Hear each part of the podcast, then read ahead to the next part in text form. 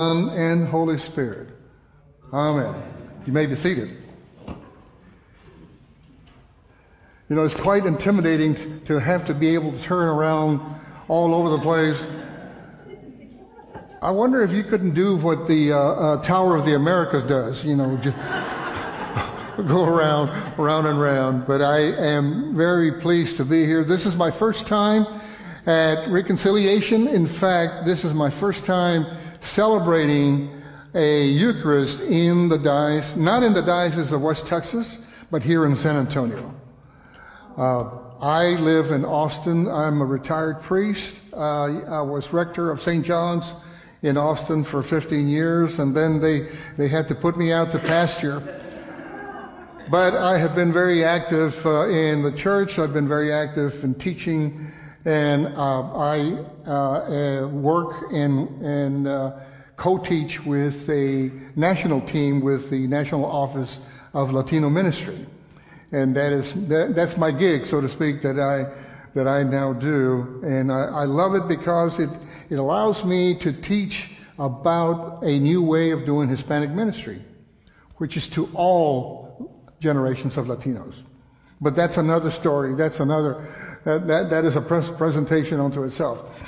I am a native of San Antonio, born and raised here in the West Side. I was a very faithful member of the church Lady of Guadalupe in the West Side, and I graduated from Central Catholic back when.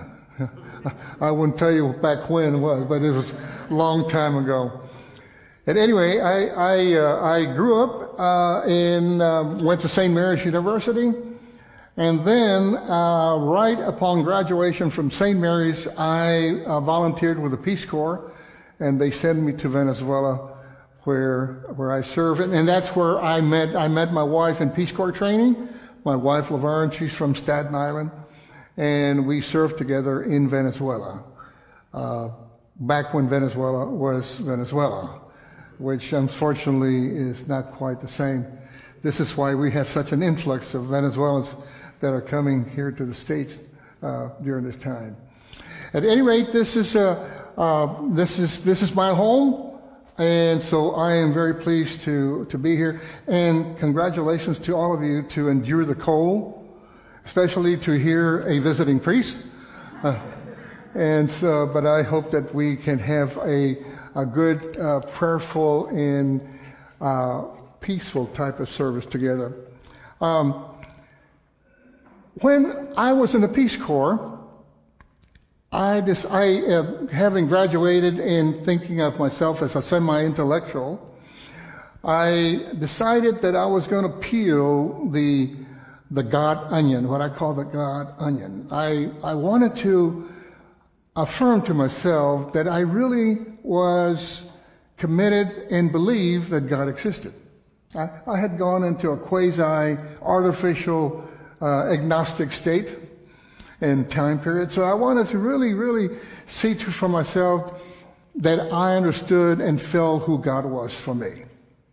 And that I did, and little by little I went down to the core, and I said, yep, he's there, he exists. I believe in you, God. And God probably laughs and says, yeah, thanks. I believe in you too.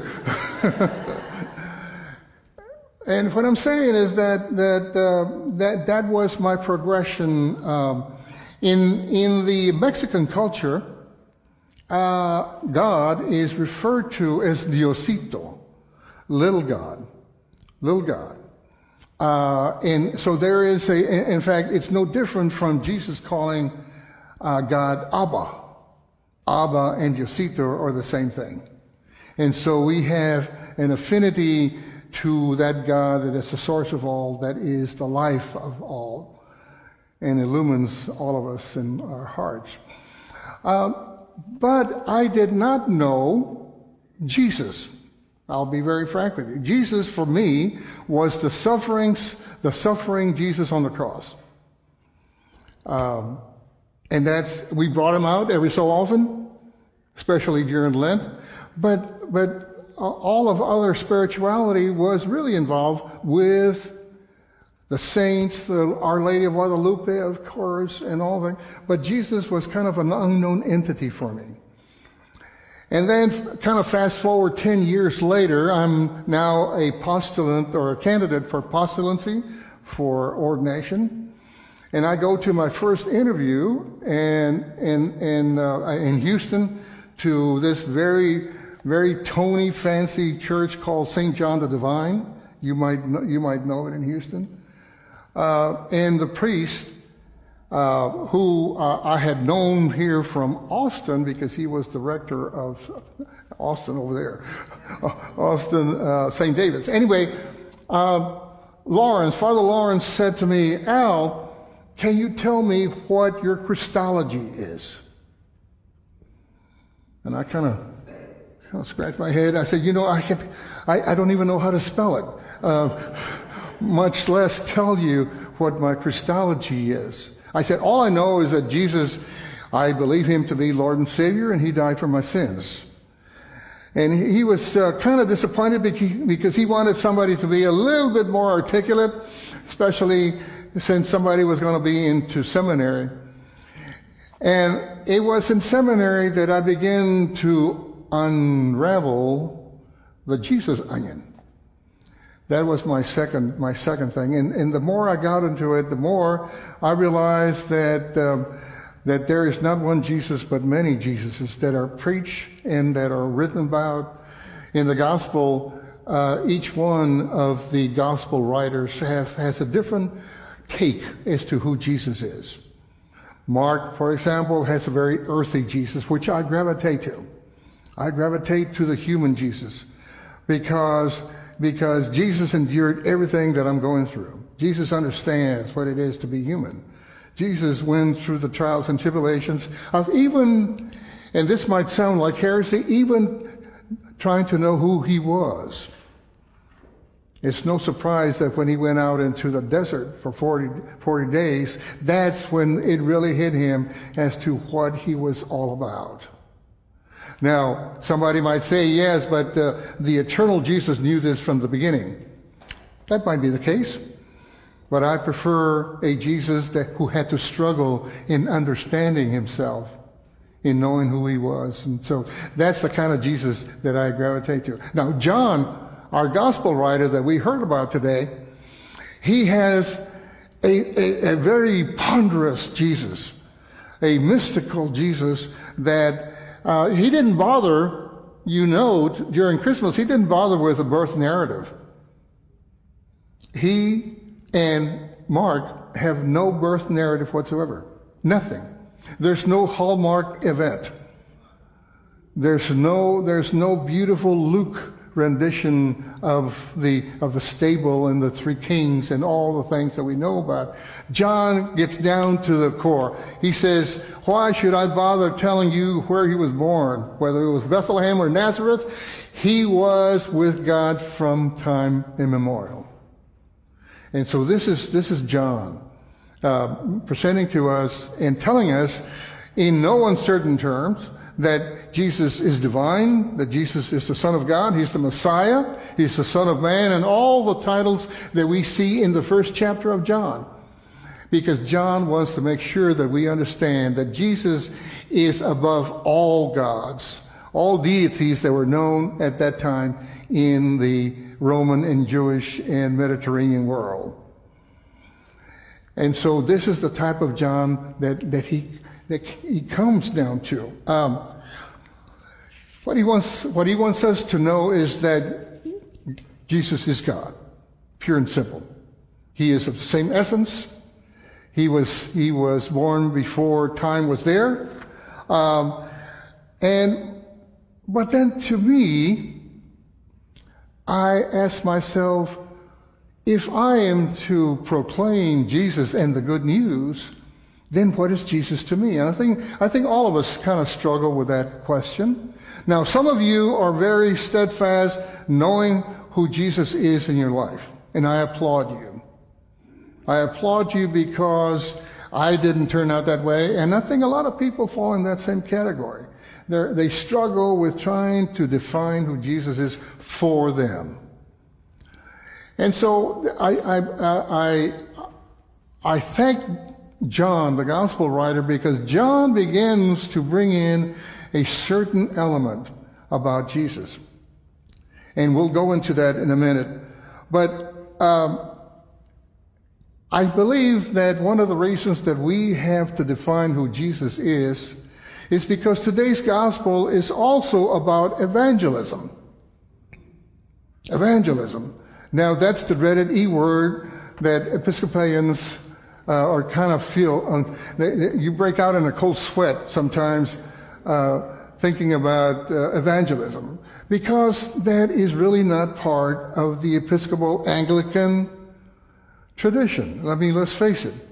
Okay, we believe that all Episcopalians who should be Episcopalians are already here, and so we don't have this sense of proclaiming the good news, proclaiming what Jesus means for us, and maybe it's for good reason, because evangelists and those who practice evangelism sometimes are a little aggressive, right? Don't you dread the knock on the door? And there's two ladies with the little things in their arms like this. Okay, and they want to ask you if you were saved today. I applaud those people because they're acting out their faith. They are committed to proclaiming Jesus. And I applaud them because they are doing the hard work that we don't do. Okay, we're like bankers. We expect people to come to us, okay, because we've got what it takes. That's our thinking. At any rate, evangelism is something that we don't gravitate to because it's something that we see, and what we see we don't like. But the question that I have for all of us, including myself, is if that kind of evangelism is not what kind of turns your clock, so to speak, what type of evangelism is it that Episcopalians feel comfortable with? What would you, if you had to say, okay, I will do this much in terms of evangelism, what would that look like? I think that's an answer, that's a question and answer that we have to pose to ourselves. Evangelism, I'm convinced, starts not with knowing the Bible or knowing chapter and verse, and being very adroit about explaining the entire Christian story. I believe that evangelism starts with understanding who Jesus was and is. Because if you don't know who Jesus is, how can you proclaim Jesus as part of evangelism? Okay. Now, why am I dwelling on evangelism? Because it calls for in our baptismal covenant. Every time that there's a baptism, we also repeat our baptismal covenant. Will you proclaim by word and deed the good news of Jesus Christ? That's what the celebrant asks the congregation and the people to be baptized. And we say, we will. Sometimes we say, we will. And so what I'm saying, the point that I'm making is that if we do not know Jesus Christ, if we do not know who Jesus Christ is for you, then it's difficult for us to even begin to say, I can do evangelism or I can proclaim the good news. Now, what is the good news? I've also concluded that the good news, that's the clue to the good news, is embedded in today's Gospel of John. In today's Gospel of John, John says something very interesting, if I can find my place here. He says, and this is called the prologue. This is the very beginning of this is what we read, a couple of Sundays ago. In the beginning was the Word, and the Word was with God, and the Word was God. Sounds familiar? It does, right? He was in the beginning with God, and all things came into being through him, and without him, not one thing came into being. Now listen to this part. This is where I get the clue. What has come into being in him, meaning in Jesus, was life, meaning the Spirit of God. What came into being, what incarnated into Jesus, was the Spirit of God, the life itself, the life source that is God. And this is if you want to just do a simple explanation of incarnation, because incarnation is something we don't understand. I think we can understand, though, that Jesus became infused with who God was or is. Jesus became infused with that Spirit, that he began to understand who God was. Now, somebody will say, yeah, but Jesus understood that from the very beginning, didn't he? And I'll grant you there's room for thinking that. Personally, I would like to think that Jesus had to struggle to define who he was. Jesus had to define, and this is why he went into the desert for 40 days. This is where he was infused with the Holy Spirit. And from that time on, he began his public ministry. He was incarnated with that life force. Okay, well and good. But what good does it do for me, you might say?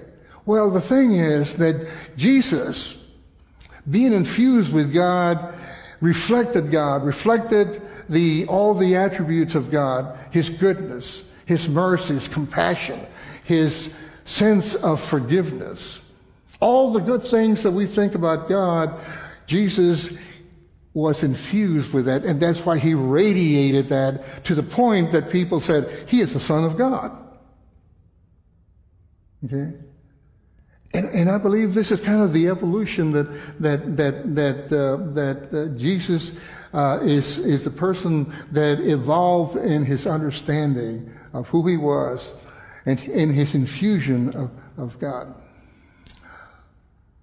So the question is, what is the good news? Well, the good news, I believe, it can come down to this. Jesus, being so caught up in that Spirit of God as to who God is, was able to transcend himself. He transcended his humanity. We always hear about the transcendent God coming in among ourselves.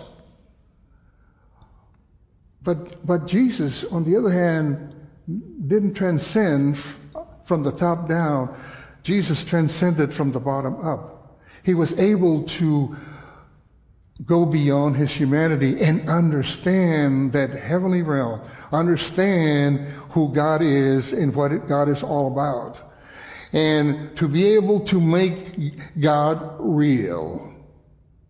That, to me, is the greatest gift that Jesus brings to us, in addition to being our Savior, in addition to what we say about Jesus, that he died for our sins and so on.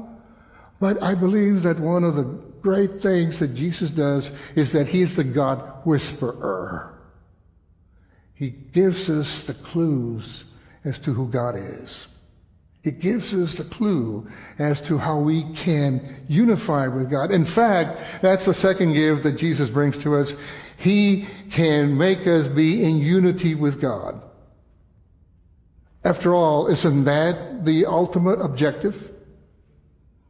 He can bring us into unity with God because he kind of opened up, he transcended into the heavenly realm and is able to explain and feel and bring down to us what God is all about and what God's realm is all about. That, I believe, is the good news of Jesus.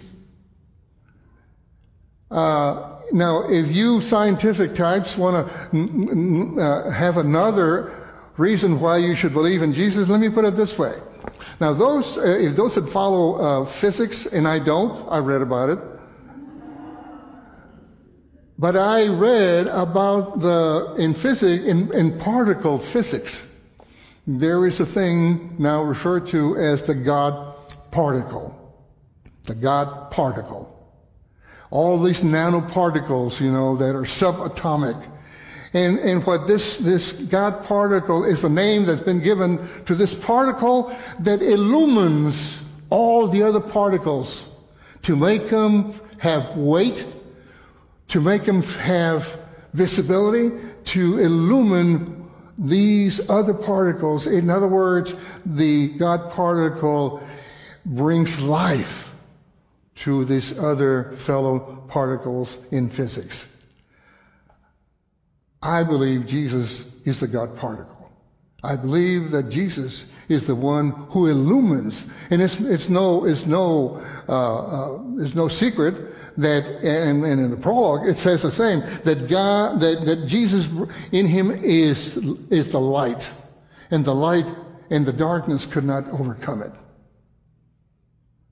And so I believe that there's many things that we can simply say, this is what Jesus means to me.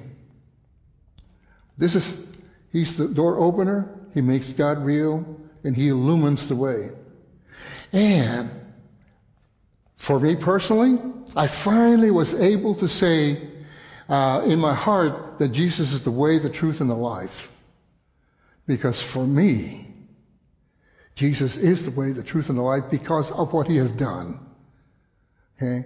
Now, this is not to denigrate other great religions in their beliefs. But I believe that for us, if you hop on Jesus' shoulder, you can't help but get to God. That's the other good news. And so, what is evangelism?